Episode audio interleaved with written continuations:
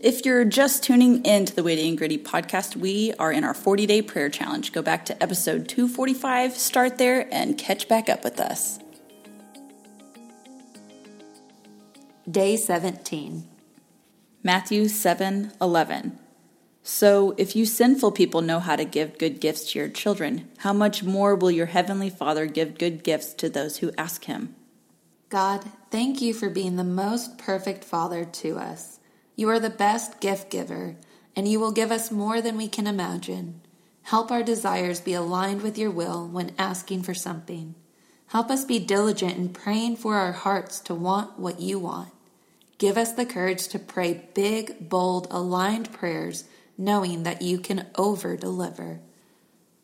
Spend the next few minutes praying for your heart's desires to align with God.